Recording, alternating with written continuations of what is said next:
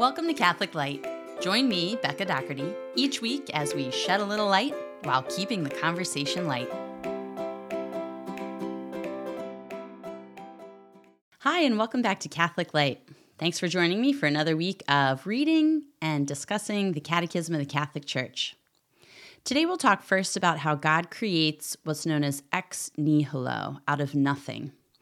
Secondly, we'll talk about how God is not a force for good that's on equal footing as a force for bad, as though it's good versus evil, who will win. God is above and beyond all of creation and mysteriously allows evil because of a couple things. Lastly, we'll talk about how we as human beings, created out of nothing, are given everything. So, God, who did not have to create, who does not have to remain active in our lives, gives us everything and wants to continue to give us everything and draw us back into relationship with Him. After being given everything, uh, there's this paradoxical mathematical equation that if we too give away everything, so we've been given everything, if we give away that everything to others, we are just given more and more. And our beatitude increases, not just in the next life, but in this life as well. So, again, thanks for listening. Uh, my daughter Sophia, the oldest of our three children, is in kindergarten. So, this is her first year. She went to preschool for a couple years, but this is her first year kind of in the big school. She rides the bus. Um, you know, she's she's learning great things. And along with those great things she's learning, she's also picking up kind of the funny like jokes and quirks and trends of grade schoolers. So she came home the other day and she said, Mommy, what's your name? I said, Becca. She said, Good. She then pointed to her nose and said, What's this? I said, A nose. She goes, Mm hmm. She said, And what's this? Or what am I holding? And then she held up her two hands cupped together. I said, Uh, nothing. She goes, Okay, with a little twinkle in her eye. Now put it all together. I said, Mwahaha. Becca knows nothing. And she just, you know, started giggling, thought it was so funny and clever. So she then went on to do this to my husband, our son, friends. We were at a gathering a couple weeks ago in mixed company, and I caught her midway doing her little shtick with an acquaintance, a, a very kind woman um, who we're not particularly close with. But I said, Sophia, we do not say that to people we don't really know. We don't really say it to people we know. It's not polite. Um, but we especially don't say it to people we don't know. She said, okay, mommy, and has been pretty good about not doing it since then. So Becca knows nothing. Becca also was created out of nothing, or ex nihilo, as the Catechism of the Catholic Church says. We talked a little bit last week about how God's power is highlighted in the Apostles' Creed. Um, it's awesome to be able to create something beautiful from raw materials, but how much more awesome, as in awe inspiring or inspiring of our wonder and awe, to be able to create out of no materials or create out of nothing. Catechism of the Catholic Church, paragraphs 296 through 298, uh, which is part of our reading selection for today, talks a little bit about how God creates ex nihilo. It says, We believe that God needs no pre existent thing or any help in order to create, nor is creation any sort of necessary emanation from the divine substance. God creates freely out of nothing. Paragraph 297 goes on to say Scripture bears witness to faith in creation out of nothing as a truth full of promise and hope. Thus, the mother of seven sons encourages them for martyrdom. The Catechism then goes on to cite a passage from Second Maccabees, one of those uh, seven books of the Septuagint, or the Greek translation of the Old Testament we talked about earlier. She says to her sons, I do not know how you came into being in my womb. It was not I who gave you life and breath, nor I who set in order the elements within each of you. Therefore, the Creator of the world, who shaped the beginning of man and devised the origin of all things, will in his mercy give life and breath back to you again, since you now forget yourselves for the sake of his laws. Look at the heaven and the earth and see everything that is in them, and recognize that God did not make them out of things that existed. Thus, also mankind comes into being. Paragraph 298 then extrapolates this idea into spiritual life, not just physical life. It says, Since God could create everything out of nothing, he can also, through the Holy Spirit, give spiritual life to sinners by creating a pure heart in them, and bodily life to the dead through the resurrection. God gives life to the dead and calls into existence the things that do not exist. And since God was able to make light shine in darkness by his word, he can also give the light of faith to those who do not yet know him. So, God, we believe, in his power and might, his love for us, is capable of anything. He's capable of, and actually did, create each of us, the world, the universe, all of creation out of nothing. And in the same way, he can create this beautiful spiritual life of blessedness in and through each of our lives to this very day.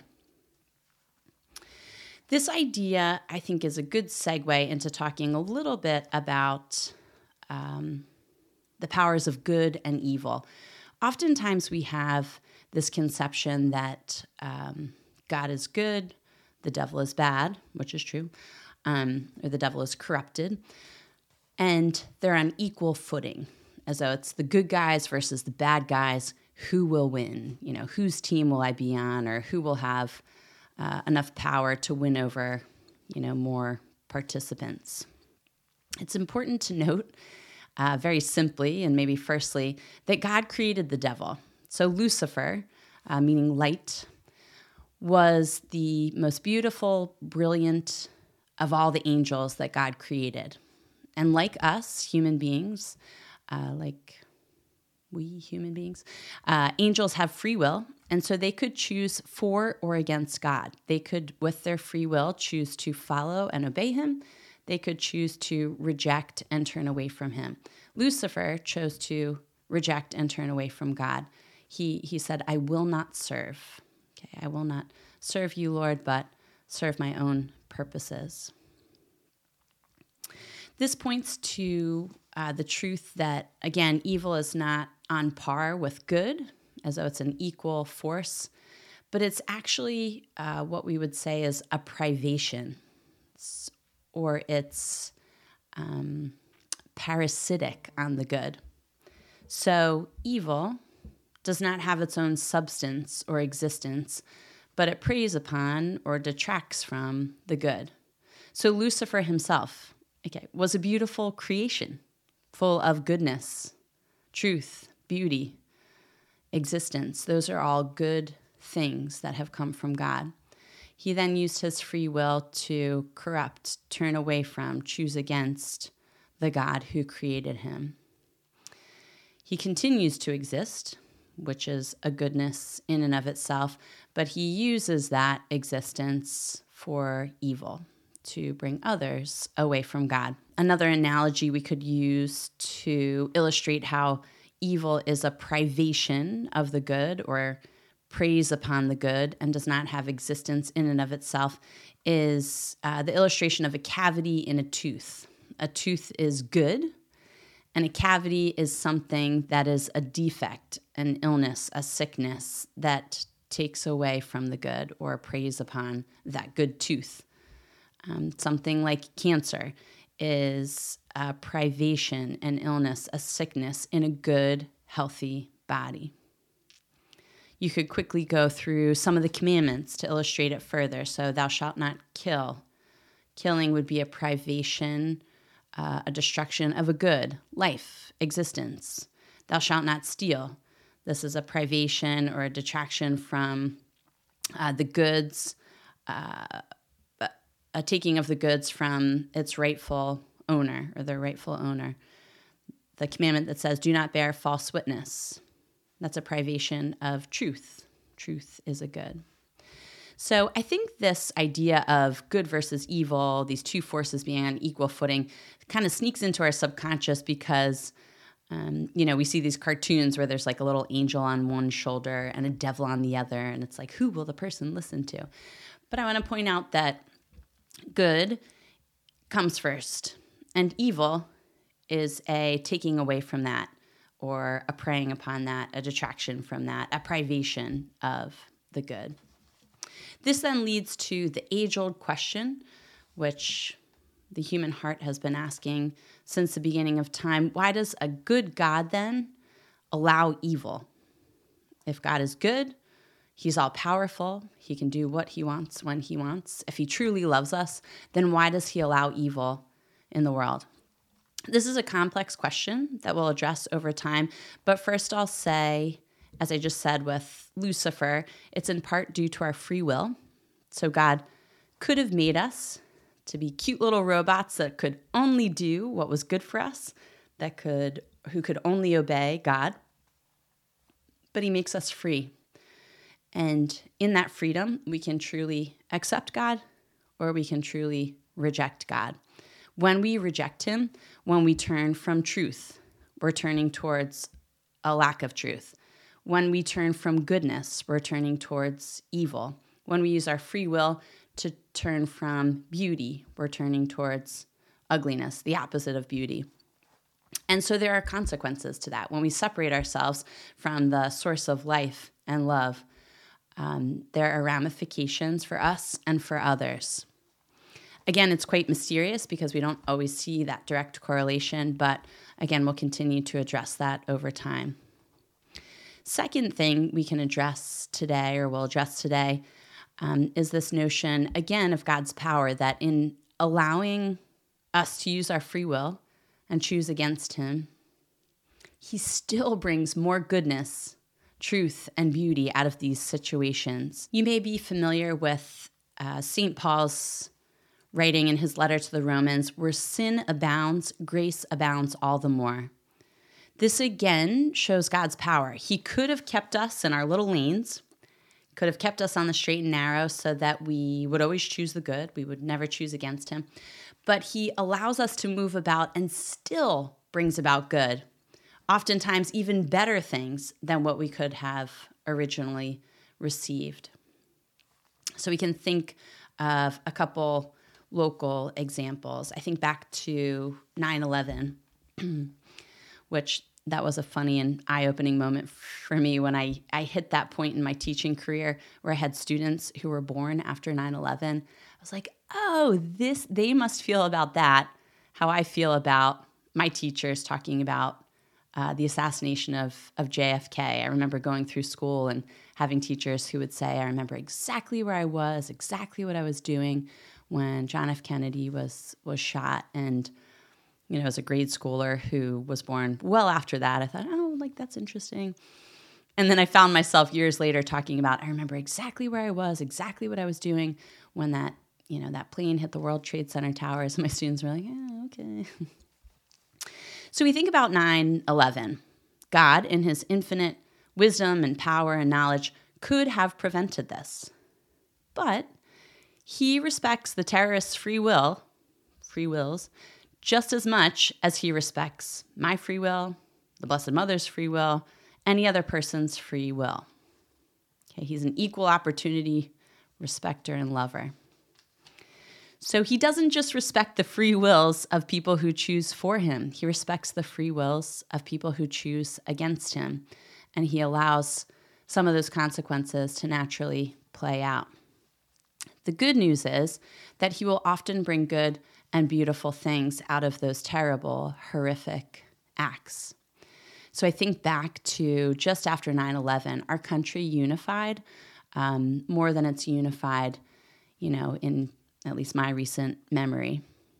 People were returning to places of worship in droves, which was awesome to behold. Sadly, that then dwindled, um, but God brought some good and beautiful things out of that horrific act of terror.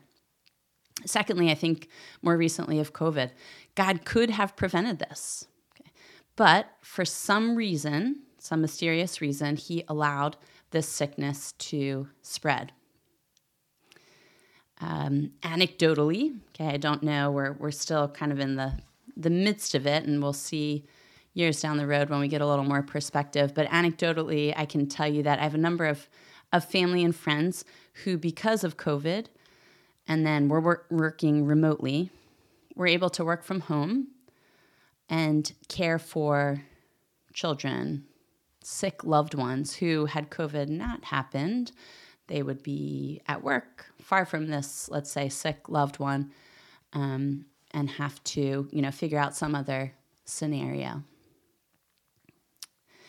So I can't speak to the horror, the personal pain, the sadness, the loss of loved ones uh, in each of these circumstances, but I can say, having experienced my own personal loss, um, that in the spirit of the book of Job, we do not know the mind of God. So we do not always know what God's about. And citing Matthew chapter 10, verse 29, not one sparrow falls to the ground without the Father's knowledge.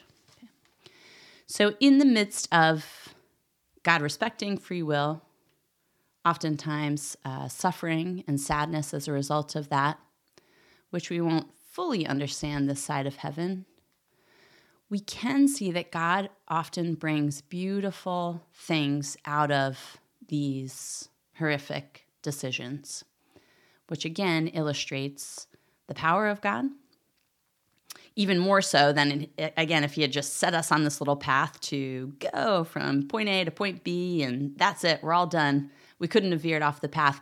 In respecting our free will, he shows his power even more as he brings good out of these often poor decisions. On a cosmic note, so in addition to this example of 9 11 and COVID, we can think of original sin itself. I often had students who would say, and I might have mentioned this in a previous episode, like, why didn't God prevent Adam and Eve from committing original sin? He could have, and then we wouldn't all be suffering the effects of that. So it's true, God could have prevented Adam and Eve from committing original sin. But just like he respects each of our free wills, he respected Adam and Eve's free will. So they could choose for him, they could choose against him. And once they chose against him, he still brought incredible good out of it. Sometimes, many say, even better goods out of it. So the Exultet, this song that is sung at the Easter Vigil, says, O happy fault, which merited for us such a Savior. O happy fault, the fact that Adam and Eve messed up big time. Oh, happy fault, what a blessing that they messed up, because as a result, we get Jesus Christ down the road. Had Adam and Eve not turned from God, we might not needed might not have needed that savior to come and redeem us, save us, bring us back into communion with God. So had Adam and Eve not messed up, had they not turned from from God, we might never have had Jesus Christ come to save and redeem us. And so the Exultet, the song again sings, Thank God Adam and Eve turned from God because then we get Jesus Christ, the Savior. Again, we'll revisit this this problem of evil again, but for now, just keep in mind that evil is not a foe with which God contends. He's in control. God's in control, and He allows it. Um, and secondly, it's because, in part, because of our free will, and uh, we see that He brings good out of it. You may be familiar with this analogy of God being the, the master conductor of a symphony. Each of us throughout time and space have been playing our instrument, our part in the great symphony of life and humanity or human history. And as we each sin, turn away from God, it's as though we're sounding discordant notes in the symphony.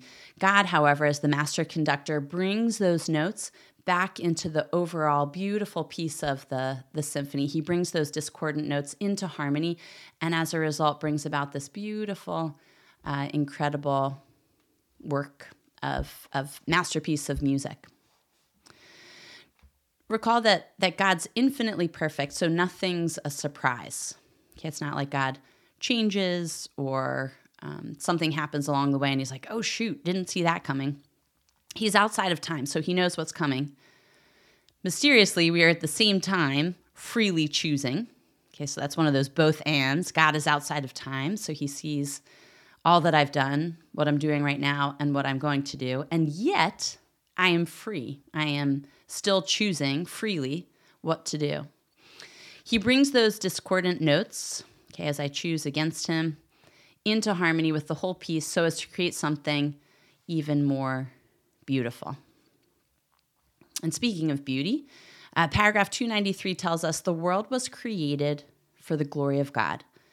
St. Bonaventure explains that God created all things not to increase his glory, but to show it forth and to communicate it. Paragraph 294 goes on to say The ultimate purpose of creation is that God, who is the creator of all things, may at last become all in all, thus simultaneously assuring his own glory and our beatitude.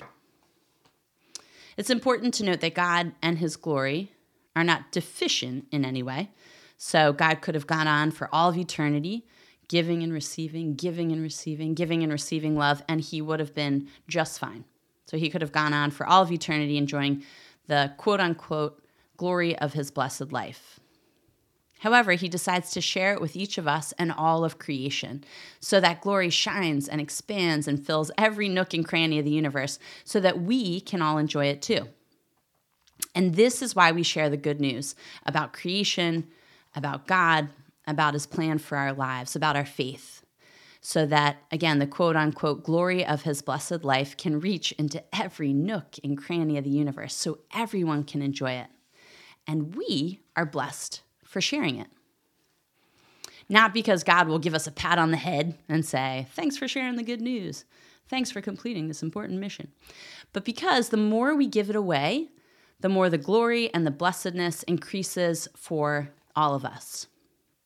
You might be familiar with C.S. Lewis's beautiful book, The Four Loves.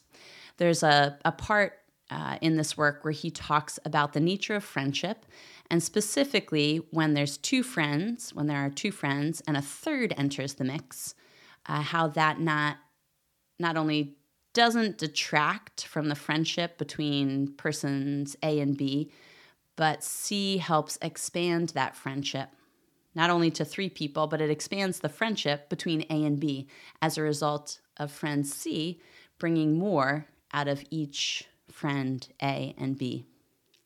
So it's it's natural, I think natural because we live in a fallen state um, for jealousy to enter into friendship. So if friends A and B are enjoying a friendship, and then C enters the mix oftentimes uh, a jealous jealousy might arise. So, hey, that's my friend. You don't know B like I, A do, or wait a minute, C, you have an inside joke with B without me? That's not right.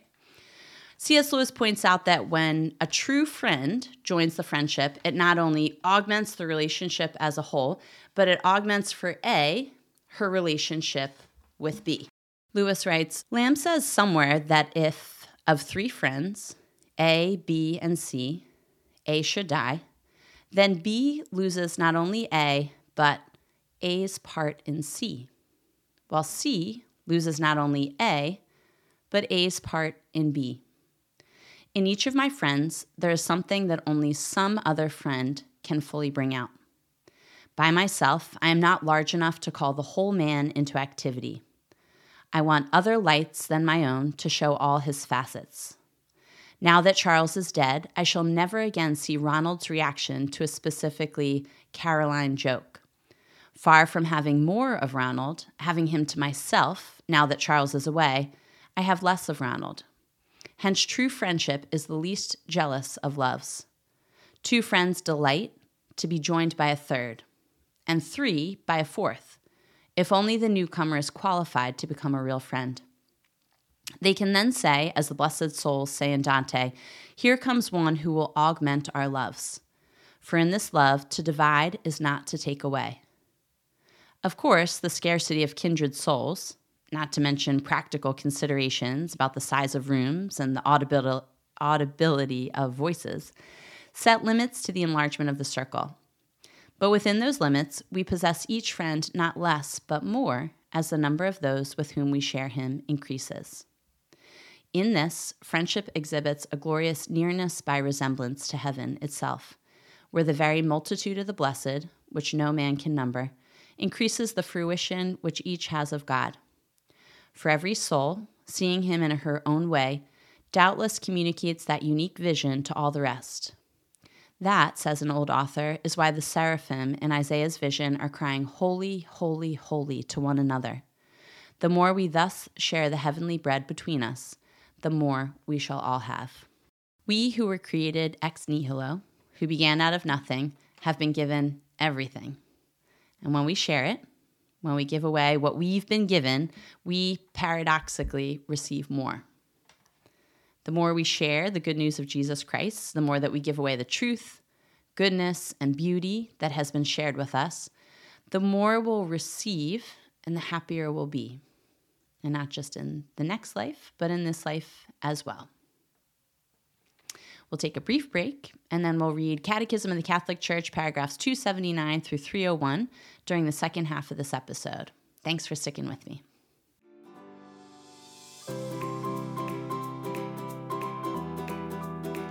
You are listening to Catholic Light. Thank you for joining me each week as we read through the Catechism of the Catholic Church and discuss some of its beautiful teachings.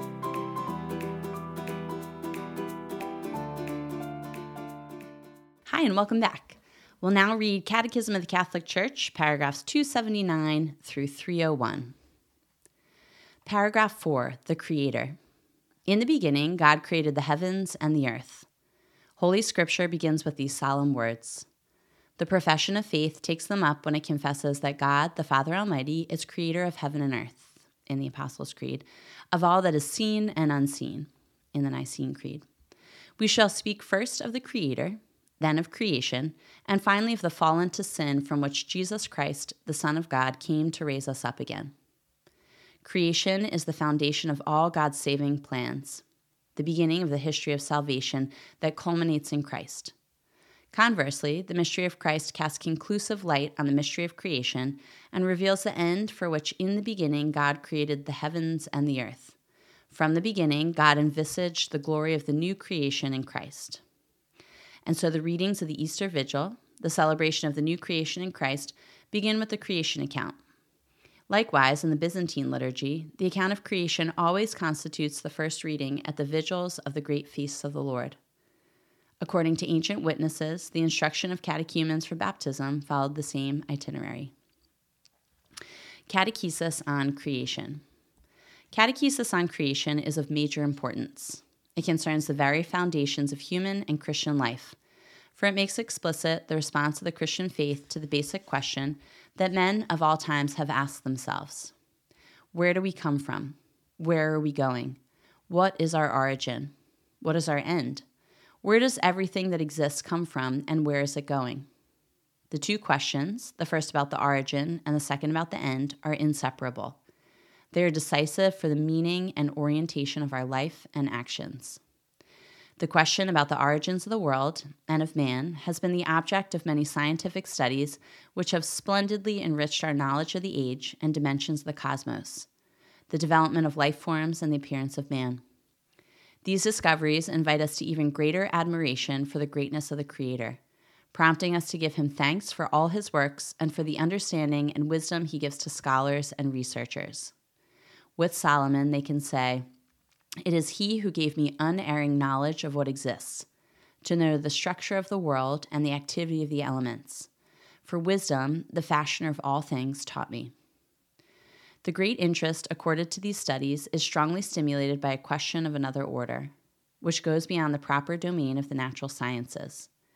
It is not only a question of knowing when and how the universe arose physically, or when man appeared, but rather of discovering the meaning of such an origin. Is the universe governed by chance, blind fate, anonymous necessity, or by a transcendent, intelligent, and good being called God? And if the world does come from God's wisdom and goodness, why is there evil? Where does it come from? Who is responsible for it? Is there any liberation from it? Since the beginning, the Christian faith has been challenged by responses to the question of origins that differ from its own. Ancient religions and cultures produce many myths concerning origins. Some philosophers have said that everything is God, that the world is God, or that the development of the world is the development of God, such as pantheism.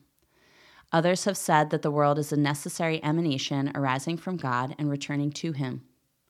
Still others have affirmed the existence of two eternal principles, good and evil, light and darkness, locked in permanent conflict, such as dualism or Manichaeism. According to some of these conceptions, the world, at least the physical world, is evil, the product of a fall, and is thus to be rejected or left behind, such as Gnosticism. Some admit that the world was made by God, but as by a watchmaker, who once he has made a watch abandons it to itself such as deism. Finally, others reject any transcendent origin for the world, but see it as merely the interplay of matter that has always existed, such as materialism. All these attempts bear witness to the permanence and universality of the question of origins. This inquiry is distinctively human. Human intelligence is surely already capable of finding a response to the question of origins. The existence of God the Creator can be known with certainty through his works, by the light of human reason, even if this knowledge is often obscured and disfigured by error. This is why faith comes to confirm and enlighten reason in the correct understanding of this truth. By faith, we understand that the world was created by the Word of God, so that what is seen was made out of things which do not appear. The truth about creation is so important for all of human life that God, in his tenderness, wanted to reveal to his people everything that is salutary to know on the subject. Beyond the natural knowledge that every man can have of the Creator, God progressively revealed to Israel the mystery of creation. He who chose the patriarchs, who brought Israel out of Egypt, and who by choosing Israel created and formed it, this same God reveals himself as the one to whom belong all the peoples of the earth and the whole earth itself. He is the one who alone made heaven and earth. Thus, the revelation of creation is inseparable from the revelation and forging of the covenant of the one God with his people. Creation is revealed as the first step toward this covenant, the first and universal witness to God's all powerful love. And so, the truth of creation is also expressed with growing vigor in the message of the prophets, the prayer of the Psalms and the liturgy, and in the wisdom sayings of the chosen people. Among all the scriptural texts about creation, the first three chapters of Genesis occupy a unique place. From a literary standpoint, these texts may have had diverse sources. The inspired authors have placed them at the beginning of Scripture to express in their solemn language the truths of creation its origin and its end in God, its order and goodness, the vocation of man, and finally the drama of sin and the hope of salvation. Read in the light of Christ, within the unity of sacred scripture and in the living tradition of the church, these texts remain the principal source for catechesis on the mysteries of the beginning creation, fall, and the promise of salvation. Creation, work of the Holy Trinity. In the beginning, God created the heavens and the earth. Three things are affirmed in these first words of Scripture. The eternal God gave a beginning to all that exists outside of himself. He alone is creator. The verb create, Hebrew bara, always has God for its subject. The totality of what exists, expressed by the formula the heavens and the earth, depends on the one who gives it being. In the beginning was the Word, and the Word was God. All things were made through him, and without him was not anything made that was made. The New Testament reveals that God created everything by the eternal Word, his beloved Son. In him all things were created, in heaven and on earth. All things were created through him and for him. He is before all things, and in him all things hold together. The Church's faith likewise confesses the creative action of the Holy Spirit, the giver of life, the Creator Spirit, the source of every good. The Old Testament suggests and the New Covenant reveals the creative action of the Son and the Spirit, inseparably one with that of the Father. This creative cooperation is clearly affirmed in the Church's rule of faith. There exists but one God. He is the Father, God, the Creator, the Author, the Giver of order. He made all things by Himself, that is, by his word and by his wisdom, by the Son and the Spirit, who, so to speak, are his hands. Creation is the common work of the Holy Trinity. The world was created for the glory of God. Scripture and tradition never cease to teach and celebrate this fundamental truth. The world was made for the glory of God. St. Bonaventure explains that God created all things, not to increase his glory, but to show it forth and to communicate it. For God has no other reason for creating than his love and goodness. Creatures came into existence when the key of love opened his hand. The First Vatican Council explains this one true God of his own goodness and almighty power, not for increasing his own beatitude, nor for attaining his perfection, but in order to manifest this perfection through the benefits which he bestows on creatures, with absolute freedom of counsel, and from the beginning of time, made out of nothing both orders of creatures, the spiritual and the corporeal. The glory of God consists in the realization of this manifestation and communication of His goodness, for which the world was created. God made us to be His sons through Jesus Christ, according to the purpose of His will, to the praise of His glorious grace. For the glory of God is man fully alive. Moreover, a man's life is the vision of God. If God's revelation through creation has already obtained life for all the beings that dwell on earth, how much more will the Word's manifestation of the Father obtain life for those who see God? The ultimate purpose of creation is that God, who is the creator of all things, may at last become all in all, thus simultaneously assuring his own glory and our beatitude. The mystery of creation God creates by wisdom and love. We believe that God created the world according to his wisdom. It is not the product of any necessity whatever, nor of blind fate or chance. We believe that it proceeds from God's free will. He wanted to make his creatures share in his being, wisdom, and goodness. For you created all things, and by your will they existed and were created. Therefore, the psalmist exclaims, O Lord, how manifold are your works! In wisdom you have made them all. And the Lord is good to all, and his compassion is over all that he has made. God creates out of nothing. We believe that God needs no pre existent thing or any help in order to create, nor is creation any sort of necessary emanation from the divine substance. God creates freely out of nothing. If God had drawn the world from pre existent matter, what would be so extraordinary in that? A human artisan makes from a given material whatever he wants, while God shows his power by starting from nothing to make all he wants.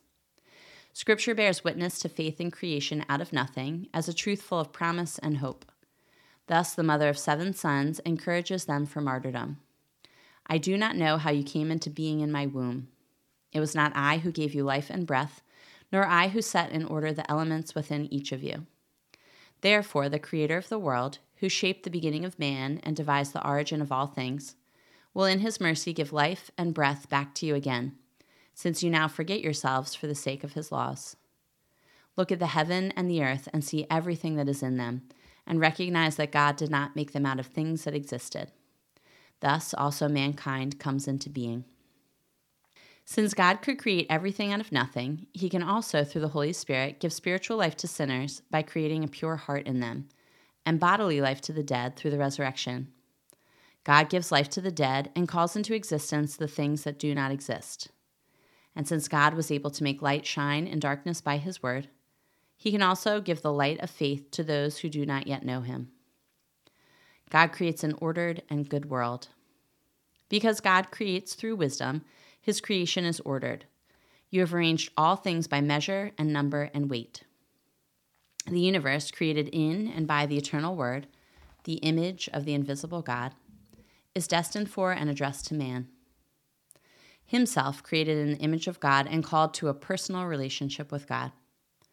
Our human understanding, which shares in the light of the divine intellect, can understand what God tells us by means of his creation, though not without great effort and only in a spirit of humility and respect before the Creator and his work.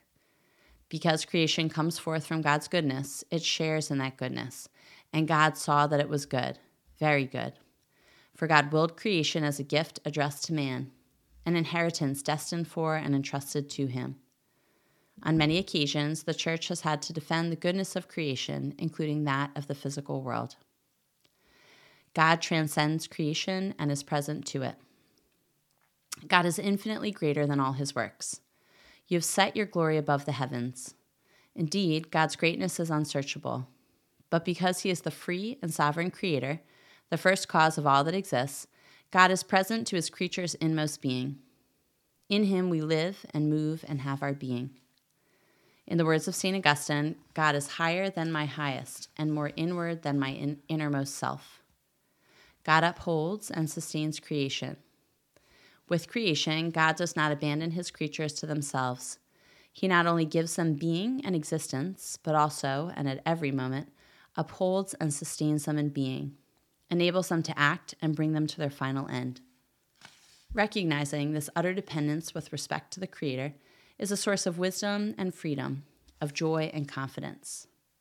For you love all things that exist, and detest none of the things that you have made. For you would not have made anything if you had hated it.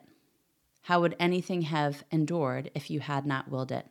Or how would anything not called forth by you have been preserved? You spare all things, for they are yours, O Lord, you who love the living. That brings us to the end of our reading selection for the day, the end of our episode. Thanks so much for joining me this week on Catholic Light. If you're looking to connect during the week, meet me on Instagram at Catholic Light Podcast. And please pray for me and my family as I'm praying for you and yours. I'll see you next week. And in the meantime, God bless you. Thanks for joining me this week on Catholic Light. Be sure to like, subscribe, and share this podcast with your family and your friends, and connect with me through Facebook and Instagram. I'll see you next week, and in the meantime, God bless you.